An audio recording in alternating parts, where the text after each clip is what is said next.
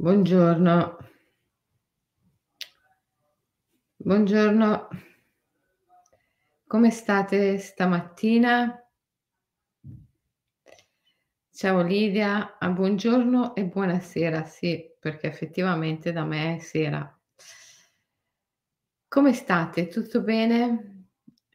Allora, per incominciare bene la nostra settimana, oggi parliamo di buddismo. Parliamo di una, una favola, una leggenda che si racconta nel Gosho. Io l'ho sentita diversi anni fa raccontare da Noburo Kudado. Noburo Kudado è quello sciamano Yamabushi con cui ho scritto i miei libri sul Giappone, l'Ikigai, lo Schirlinghiocco, Wabi Sabi, e, e lui mi, mi, mi raccontò questa, questo mito e, e poi recentemente Morgan me lo ha ricordato, per cui stasera avrò proprio deciso di parlare di questo. Allora, si racconta in questo Gosho che si intitola La Porta del Drago, che in Cina ci sia una cascata potentissima, fortissima, che è abitata da molte carpe. Nel bacino dove cade l'acqua ci sono tantissime carpe e tutte queste carpe tentano di risalire la cascata. Pensate come può essere difficile per una carpa risalire la cascata. Ma non solo, la cosa viene resa ancora più difficile dal fatto che quel luogo è anche pieno di aquile, aquile che eh, mangiano le carpe quando tentano di risalire la cascata. In più ci sono pescatori, tanti uomini che con i dardi, con le reti, in tutti i modi cercano di pescare queste carpe. Per cui eh, per queste povere carpe è difficilissimo riuscire a risalire la cascata. Ma chi ce la fa? Uno su, su mille, uno su diecimila, uno su centomila, dice il Gosho. Chi ce la fa eh, diventa un drago. La carpa che riesce a risalire la cascata diventa un drago. Ecco perché questa cascata viene chiamata la Porta del Drago. E, e poi il Gosho termina dicendo che eh, per un uomo la difficoltà che incontra sul cammino che lo porta a diventare un Buddha è paragonabile alla difficoltà che incontra una carpa nel diventare drago. Per cui, insomma, diventare un Buddha non è facile. Eh, ho, ho fatto un post qualche giorno fa in cui parlavo di questo. Dicevo, la libertà è il bene supremo, però è davvero difficilissimo conquistare la libertà. Ci sono tanti, eh, tanti valori, tanti, tante cose belle, no? Che sono difficili da conquistare in questo mondo. Beh, diciamo che per gli esseri umani tutto è difficile, tutto è una lotta, l'amore, la famiglia, la ricchezza, la prosperità, insomma sono conquiste non facili, ma di tutte le conquiste possibili e immaginabili, di sicuro la più difficile è diventare un Buddha, cioè la libertà. La libertà. Il cammino che conduce alla liberazione è difficile come il cammino che porta la carpa a diventare un drago. Quando Noburo mi raccontò questo mito, mi disse: ma pensa a tutte le carpe che muoiono nell'impresa di diventare drago. Pensate a tutte le carpe che tentano e non ce la fanno. Queste carpe sono tanti aspetti della nostra psiche che devono morire per consentire a quell'unica carpa di diventare un drago. Quindi il processo della difficoltà è giusto così, va bene così. E proprio perché c'è tutta questa difficoltà, è proprio perché tutte queste carpe nel tentativo muoiono che quell'unica carpa può riuscire a diventare drago. Affinché un'unica carpa possa diventare drago, possa farcela, bisogna che tutte le altre muoiano. E tutte queste altre carpe rappresentano tanti aspetti della nostra psiche che devono morire, finire, svanire per permettere a quell'unica carpa di diventare drago. E allora ci rendiamo conto che vista da questa prospettiva, visto da questa prospettiva, il cammino che conduce alla liberazione è un cammino di sottrazione, cioè un cammino in cui dobbiamo perdere qualcosa, dobbiamo lasciare andare qualcosa e non prendere, non ottenere, non conquistare, ma lasciare andare, perdere qualcosa. E, e mi ricordo che quella sera è stato bellissimo, eravamo a Okunoin. Okunoin è un cimitero. Io e Noburo ci incontravamo sempre al cimitero. Sì, ma non è un cimitero qualunque, eh? Okunoin è mh, uno dei cimiteri più belli, più mistici, più esoterici del Giappone, dove c'è anche la porta, la grande soglia. Ci sono tombe meravigliose, delle vere e proprie sculture. Ed è questo cimitero affondato in una foresta di cedri rossi meravigliosi e le tombe sono tutte ricoperte di licheni. Insomma, vengono turisti da tutto il mondo per vedere il cimitero di Okunoin. È uno dei luoghi più mistici del Giappone.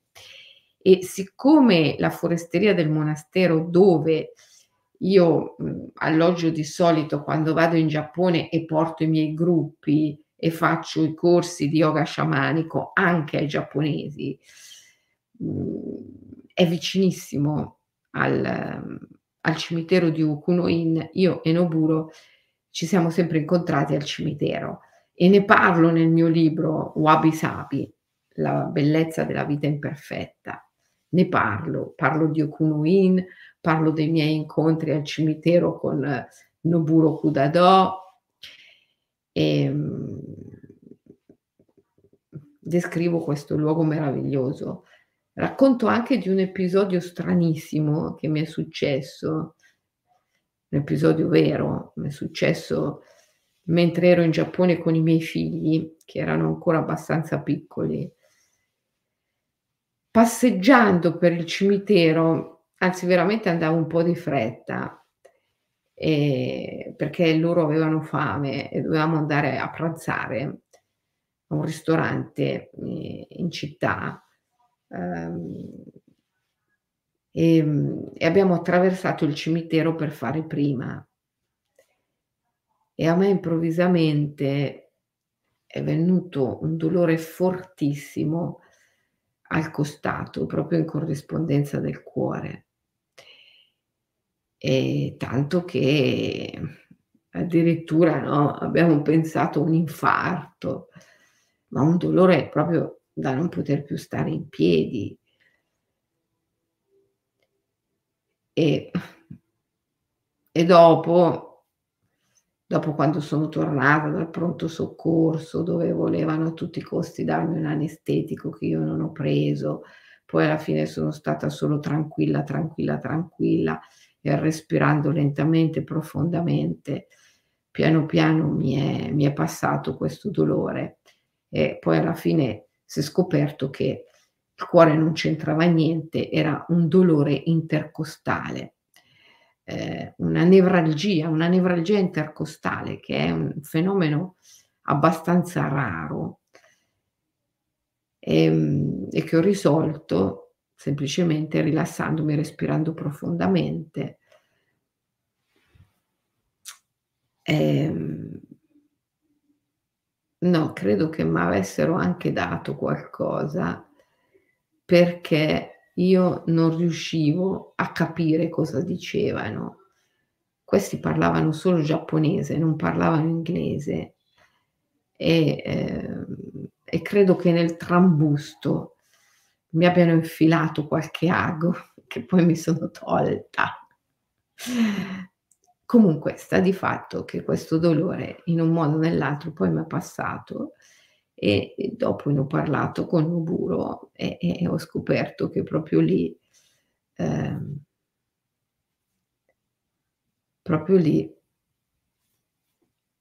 c'era sepolta questa monaca guerriera che era stata uccisa con un colpo di spada nel cuore, e che poi è diventata la protagonista del mio Wabi Sabi. E adesso a marzo uscirà un nuovo libro, ve lo anticipo, mio sul Giappone, di cui lei di nuovo è protagonista. Noburo dice che ero io in una precedente incarnazione, ma sai, è anche possibile. Comunque,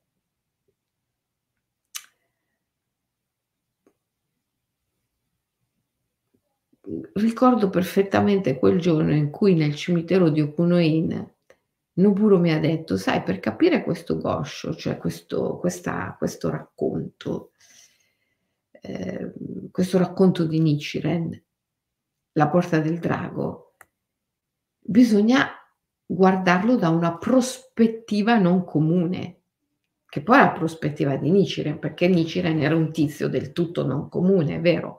Per cui bisogna guardare da una prospettiva non comune. E allora, quando senti raccontare la storia eh, delle carpe che tentano di risalire la cascata ehm, e muoiono a migliaia nell'impresa, e solo una ce la fa e riesce a diventare un drago, a trasformarsi in un drago, eh, allora la, la, la prospettiva insolita è guardare il racconto dalla parte di tutte quelle che muoiono. Chi sono? Perché muoiono? E ti rendi conto che proprio queste morti sono funzionali al successo della carpa che ce la fa. Come se tutte queste si sacrificassero, riempissero, che so, le reti dei pescatori, eh, parassero i colpi dei dardi con i loro stessi corpi, si offrissero ai becchi delle aquile per permettere a quell'unica carpa di farcela, di non essere catturata, di non essere uccisa e di arrivare a trasformarsi in un drago. E già, mi dice Noburo, perché le carpe non hanno il senso dell'io come gli individui umani, hanno una sola mente, un'unica anima e un'unica mente, diversi corpi ma un'unica mente, che è la meravigliosa mente della natura. Noi potremmo chiamarla la mente poetica, una mente non duale. Quindi le carpe hanno un'unica mente, che è un overmind, che è una mente poetica, che è una mente non duale, che è una mente naturale. Hanno un'unica mente, anche se hanno tanti corpi. E quando tu hai un'unica mente, ma tanti corpi, sei invincibile. Un esercito, un esercito formato da eh, tanti soldati che hanno un'unica mente e tanti corpi, è invincibile rispetto a un esercito in cui ci sono tante menti in tanti corpi. Ma anche se ci fossero tante menti in un unico corpo, quell'unico corpo sarebbe un disastro, no? Malattia psichica, direbbe qualche mio collega. Quindi La condizione vincente, la condizione in cui ce la fai, è quando ci sono tanti corpi ma c'è un'unica mente, come nel caso delle carpe. E in quest'unica mente c'è il senso del sacro, del sacrum facere, del sacrificio, del darsi, dell'offrirsi. Allora ci sono tanti aspetti di questa mente, di questa mh, sovramente, di questa grande mente, capaci di sacrificarsi per permettere al sé, a quell'unico principio di coscienza, di divenire drago, di, di divenire Buddha. Sulla strada della libertà dobbiamo lasciare andare, dobbiamo perdere qualcosa più che ottenere qualcosa. Questo, tutte queste carpe che muoiono, tutti questi aspetti della mente che dobbiamo sacrificare perché l'unico sé possa diventare libero, sono paure, attaccamenti, credenze. Che cos'è una mente? Una mente è una, un complesso di credenze. Quindi quelle che devono morire, quelle che dobbiamo perdere sono le credenze. Per entrare nella porta del drago dobbiamo sacrificare tutte le nostre credenze. Questa è la libertà. La conquista della libertà è il sacrificio di tutte le credenze. E questo per l'essere umano è difficilissimo, difficilissimo.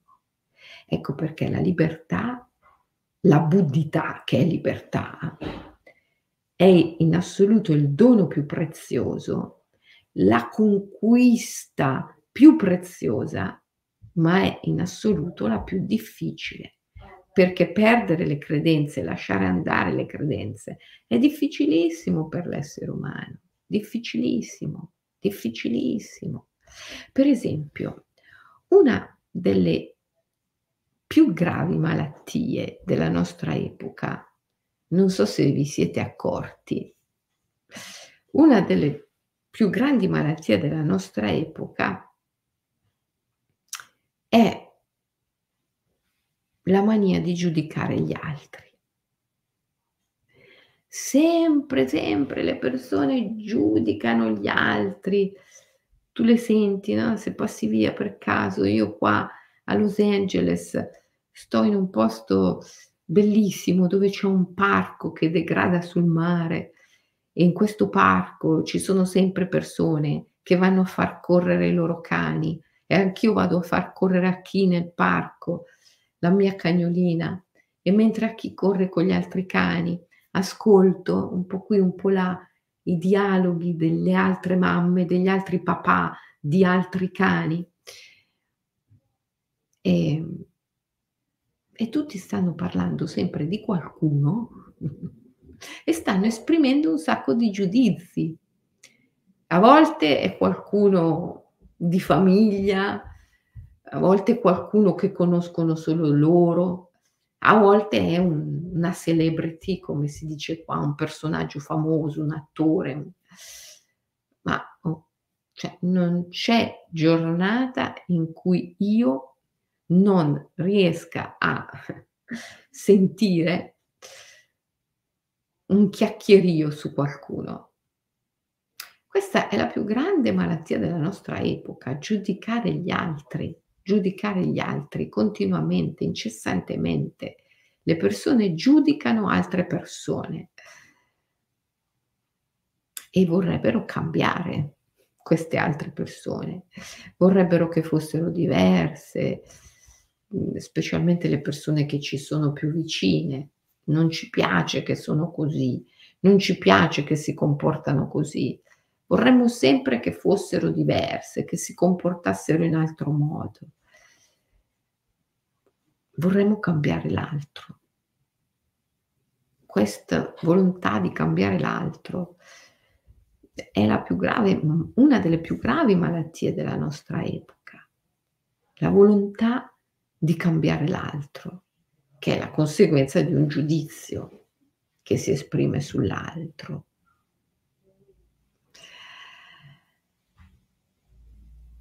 È chiaro che l'altro non è mai perfettamente adeguato alle nostre credenze mentali, alle nostre richieste mentali, ma è proprio questo che lo rende potente per noi, il fatto che non sia adeguato alle nostre credenze e richieste e aspettative mentali. Le credenze mentali creano aspettative. L'altro non è mai totalmente adeguato alle nostre credenze, alle nostre aspettative mentali. E anche quando lo è, dopo un po' che lo frequentiamo, non lo è più. Ma perché l'altro è una nostra proiezione. E tutte queste proiezioni ci servono per fare anima, per vivere emozioni, emozioni che ci servono per fare anima. L'anima si nutre di emozioni e per l'anima non esiste qualcosa come l'emozione positiva o negativa. L'anima è ctonia, è sotterranea, è ombra, è femminile, è la notte, che non è assenza di luce, eh? È un buio che non è assenza di luce. E si nutre, l'anima si nutre di emozioni. E più le emozioni sono ctonie, sotterranee, e, e oscure, e, e più nutrono l'anima. Quindi quando l'anima proietta l'altro, l'anima, come diceva James Hillman, è l'atto stesso dell'immaginare. Quando l'anima immagina l'altro, quando l'anima proietta l'altro, proietta tutta quella oscurità che abbiamo dentro, per riconoscerla, per nutrirsene, per produrre emozioni di cui si nutre. Quindi quando l'altro incomincia a non corrispondere più alle nostre credenze, alle nostre aspettative mentali, è lì, è lì che nutre veramente l'anima. Ma se noi vogliamo cambiarlo, se a noi non ci sta bene, vogliamo cambiarlo, perché anziché permettere questo processo di nutrimento dell'anima, ne diventiamo vittime, diventiamo vittime delle emozioni che la relazione con l'altro eh, ci sprigiona, anziché nutrire l'anima con queste emozioni, e, e, e, allora, e allora vogliamo cambiare l'altro. E vincono le nostre credenze mentali, vincono le nostre aspettative.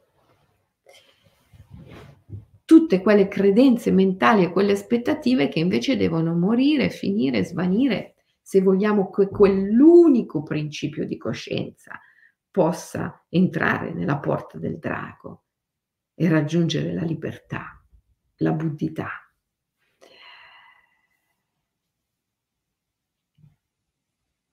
È difficilissimo, è difficilissimo. A me non è mai capitato di scendere giù nel parco e di incontrare qualcuno che, anziché chiacchierare su questo o quella persona, esprimendo tanti giudizi sulla base di altrettante credenze mentali, facesse un discorso di questo tipo. Sai,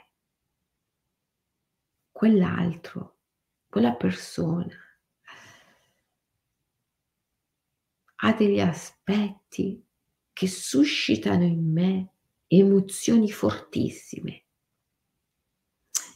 E oggi ho nutrito la mia anima con queste emozioni, sono riuscito a fare anima in modo straordinario grazie al fatto che quella persona con cui sono stato in relazione non corrispondeva alle mie aspettative e grazie a queste emozioni sono riuscito a bruciare le mie credenze mentali.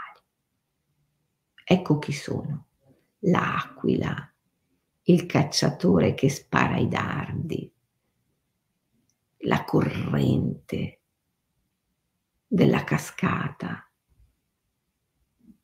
Sono le emozioni che bruciano le credenze mentali. Tutte queste carpe che muoiono sono le credenze mentali che generano giudizi, le aspettative della mente che ci portano a voler cambiare gli altri, che si dissolvono quando noi riusciamo a comprendere che le emozioni che si sprigionano nella relazione con l'altro sono gli strumenti del fare anima. E quindi non solo non dobbiamo cambiare l'altro, ma dobbiamo piuttosto perdere, lasciare andare le nostre credenze mentali, le nostre aspettative sull'altro e permettere al nostro principio di coscienza, il sé, di liberarsi. Il cammino che porta alla buddhità, alla libertà, è controcorrente. Nichiren ce lo dice chiaramente quando ci racconta la storia della carpa che risale la cascata. Risalire una cascata. Cosa c'è di più controcorrente? Il cammino che porta alla libertà, che è il bene più grande, è controcorrente. La libertà è il bene più grande, perché tutti gli altri beni a cui possiamo aspirare sono funzioni della libertà. La salute è una funzione della libertà, perché è la libertà di ascoltarci. La ricchezza, la prosperità è una funzione della libertà, perché è la libertà di esprimere se stessi, di vivere in accordo con le proprie passioni. L'amore è una funzione della libertà perché è la libera scelta di darsi, di offrirsi. Quindi la libertà è sicuramente il valore più grande.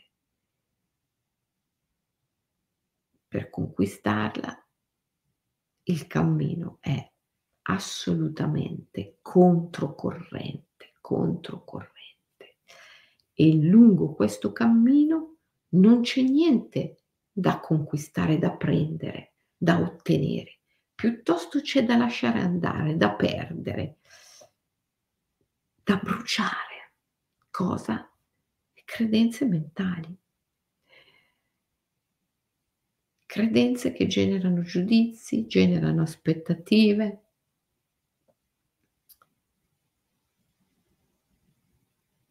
E liberare emozioni che ci aiutano a fare anima. Le emozioni che si sprigionano nella relazione con l'altro eh, sono proprio quelle forze che uccidono le carpe, cioè le credenze mentali, permettendo a quell'unica carpa, cioè a quell'unico principio di coscienza, che non è più credenza, ma che è fede, di raggiungere la buddhità. E se la vedi da questa prospettiva, la storia della Porta del Drago di Nichiren è, è stupenda, è stupenda.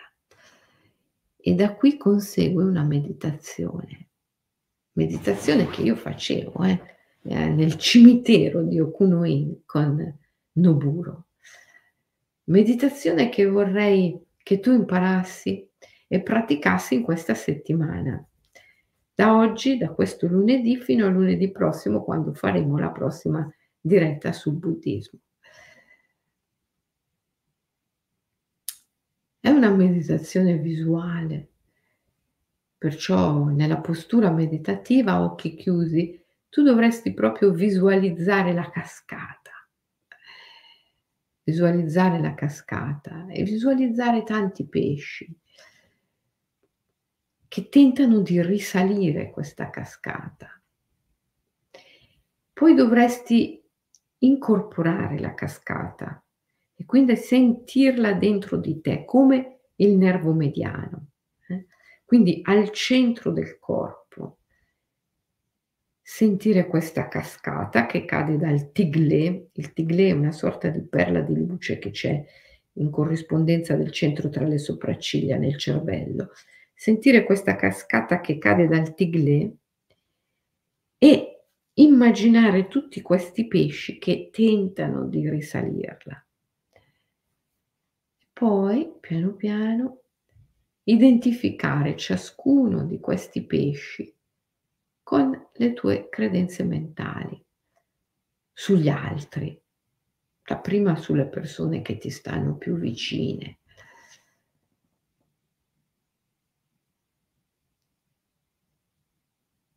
Credo che lui sia così, credo che lei dovrebbe essere così, credo che questo dovrebbe cambiare nella relazione, credo che quest'altro dovrebbe. E poi anche le credenze che nutri sulle persone più lontane.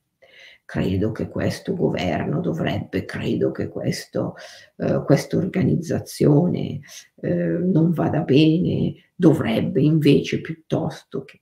Insomma, tutte le tue cosiddette opinioni, o giudizi o credenze, appunto, vederle come tutte queste carpe che tentano di risalire la corrente e poi sentire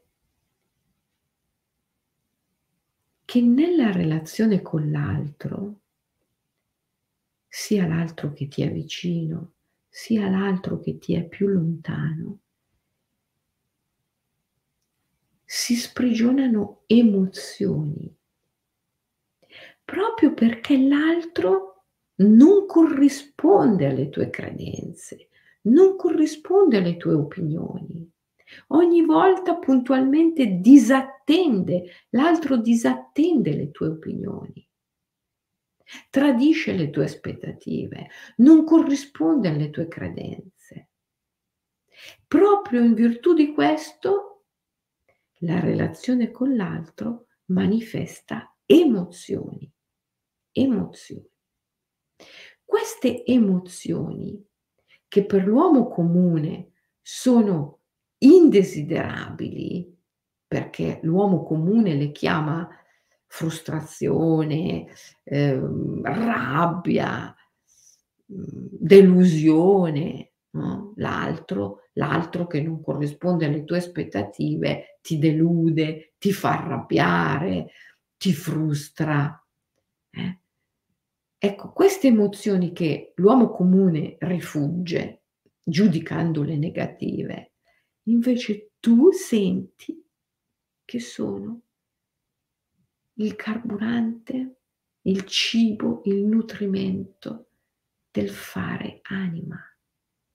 Infatti, se tu nutri queste emozioni, le lasci esprimere, le lasci vivere e non le giudichi negativamente, ma semplicemente le ascolti, le senti, automaticamente le credenze mentali, cioè le carpe, muoiono. Eh, certo. Perché se tu credi che l'altro non vada bene, dovrebbe piuttosto essere così o comportarsi così. E il fatto che lui non sia così e non si comporti così ti genera rabbia, per esempio. Nel momento in cui tu consideri la rabbia un carburante del fare anima, un nutrimento dell'anima, e vai controcorrente e non la consideri negativa, la rabbia, la frustrazione, la delusione, eh, in quel momento automaticamente la tua credenza che l'altro sia sbagliato e che dovrebbe cambiare, che dovrebbe comportarsi in modo diverso, cade, cade. No, l'altro va bene assolutamente così com'è, perché così com'è nutre, produce un'emozione che nutre la tua anima. Così com'è l'altro ti consente di fare anima. Quindi la credenza si spegne, la carpa muore, l'aquila, cioè l'emozione, il dardo del cacciatore, la corrente la travolge. E così tutte le tue credenze, tutte le carpe, una dopo l'altra, svaniscono, muoiono, finiscono. E un unico principio di coscienza si libera. Questo principio che si libera, questo principio che riesce a raggiungere la porta del drago e a trasformarsi, non è una credenza, è il principio della fede. La fede non è una credenza, è una forza, è un'energia. Anzi, la fede si libera proprio quando tutte le credenze muoiono, svaniscono. Perché la fede non è fede in questo o fede in quello, quello è credenza. La fede è un atteggiamento profondo verso, verso tutto, verso ogni cosa. È un darsi,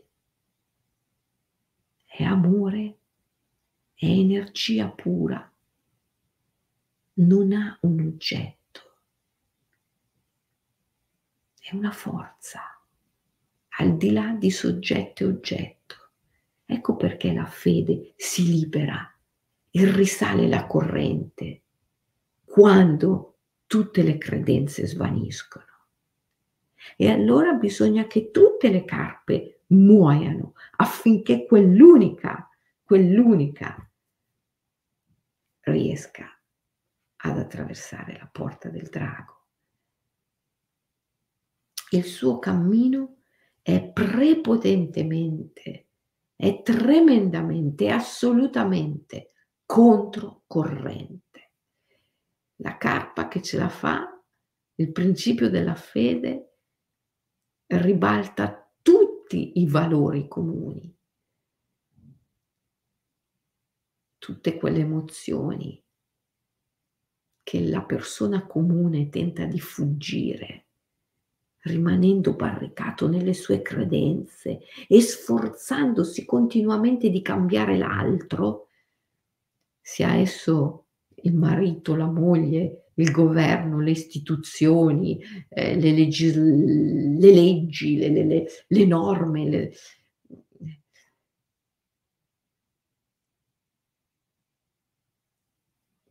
Queste credenze che continuamente ci spingono a giudicare l'altro e a cambiare l'altro, sono le carpe che devono morire affinché quell'unico principio di coscienza che è la fede possa farcela, risalire la corrente,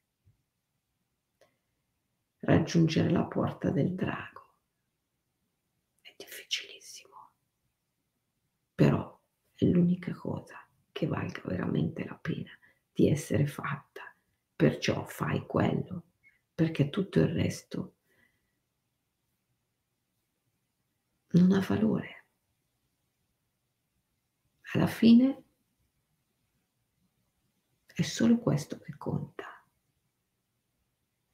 E alla fine, quando ti guarderai alle spalle, sarà solo l'intensità della libertà che sarai riuscito a conquistare, ciò che avrà valore. Tutto il resto non avrà più nessun valore.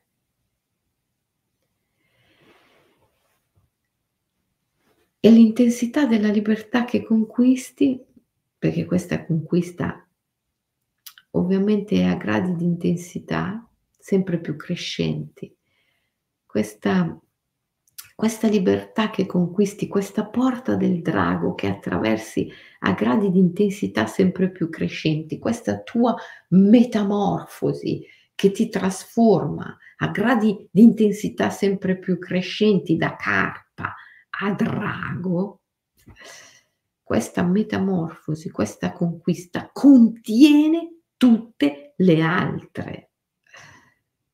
La conquista della ricchezza, dell'abbondanza, della prosperità, dell'amore, della creatività, della salute. Sono tutte funzioni della libertà, perciò sono tutte contenute in quest'unica conquista. Quindi è vero, è difficilissimo, ma è l'unica cosa da fare. Perciò facciamola, ok? Allora, questa settimana facciamo questa meditazione. Prenditi dai cinque, meglio dieci, ai venti minuti di tempo per stare immobile, nella postura meditativa, chiudi gli occhi, visualizza una cascata interna e tanti pesci che risalgono la cascata. Poi renditi conto che tutti questi pesci sono le tue credenze mentali, le credenze che portano, che ti portano a giudicare gli altri, le opinioni, le aspettative che nutri sugli altri.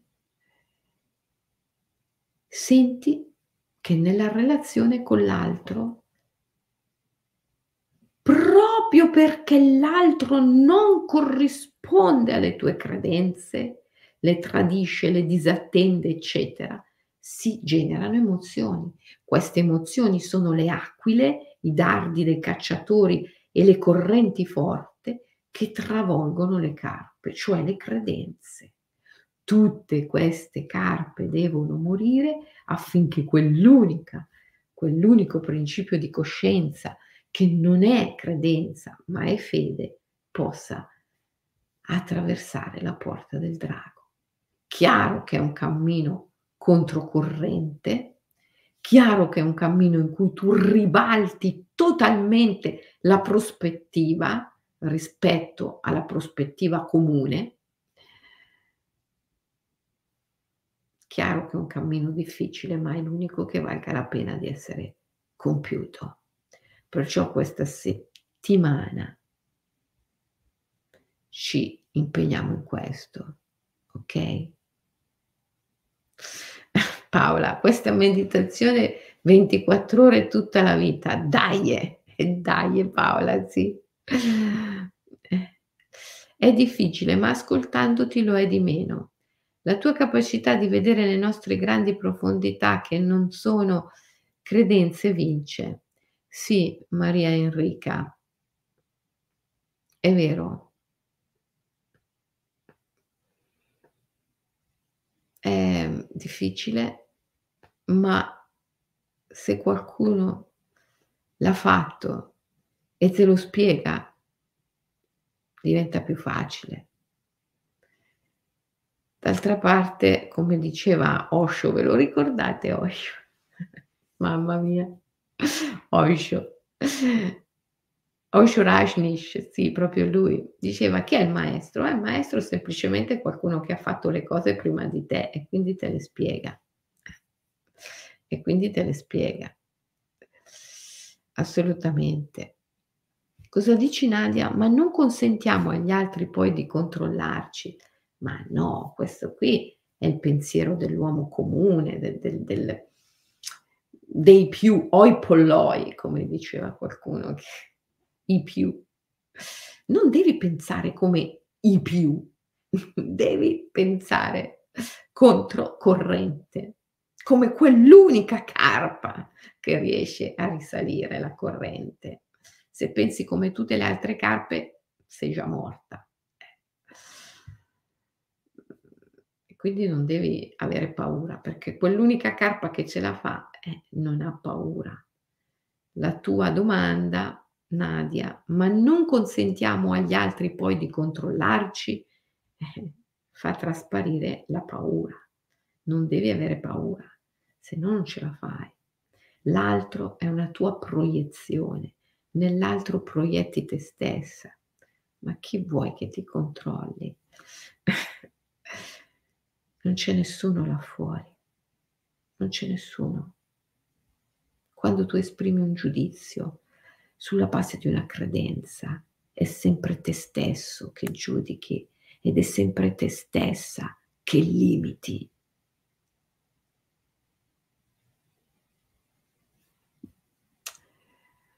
Abbiate il coraggio di essere quell'unica carpa che risale la corrente.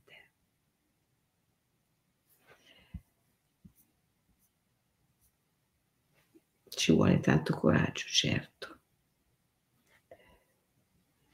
Cosa fare a chi giudica noi? Anche questo è un pensiero comune. Cerca di pensare in un altro modo. Cerca di pensare come nessun altro pensa. Hai paura del giudizio degli altri? Apri le tue braccia, come direbbe Naropa, apri il tuo mantello. Voi tutti, vi prego, giudicatemi, possa io accogliere tutti i giudizi dell'universo su di me, perché solo in questo modo potrò conoscere che cos'è il giudizio e reciderlo fino alla radice. Non avere paura del giudizio degli altri. Gli altri sono una tua proiezione. Non avere paura. E se qualcosa ti fa paura, evocala. Altrimenti sarai sempre vittima. Sarai sempre vittima.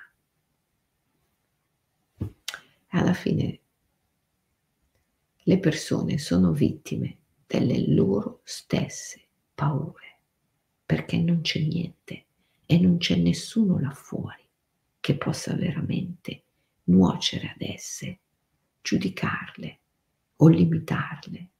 Le persone si giudicano, si nuociono e si limitano da sole. Dovete avere il coraggio di pensare come quell'unica carpa.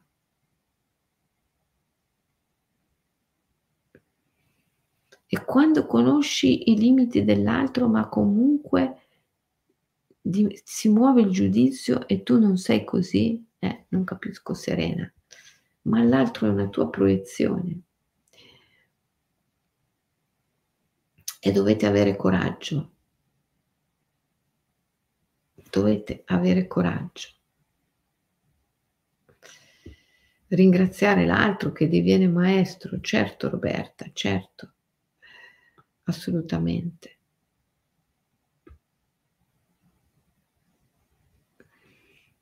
Da ragazzina leggevi Osho. Sì, oggi fa un po' sorridere, però è sempre amabile. Mm. Assolutamente. Spada d'argento e fede, sì. Esattamente. Il cammino è controcorrente. La carpa che ce la fa è la carpa che aggrava il peso. Come diceva la grande Machig Labdrön, Se non si comprende che il metodo segreto consiste nell'aggravare il peso, nessun beneficio può derivare dall'applicazione di metodi rasserenanti e piacevoli. Allora ti senti schiacciato dal giudizio degli altri. Apri le braccia, chiama il giudizio di tutti, elevano all'ennesima potenza e aumenta il peso, aumenta il peso, aumenta il peso. Vedrai che sotto questo peso enorme, alla fine, finalmente morirai in vita. Moriranno tutte le tue credenze, la mente si spegnerà e si accenderà quella grande scintilla di fede che è la sovramente, la mente poetica, che raggiunge la porta del drago. Il cammino è controcorrente. Il metodo segreto consiste nell'aggravare il peso. Ci vuole coraggio.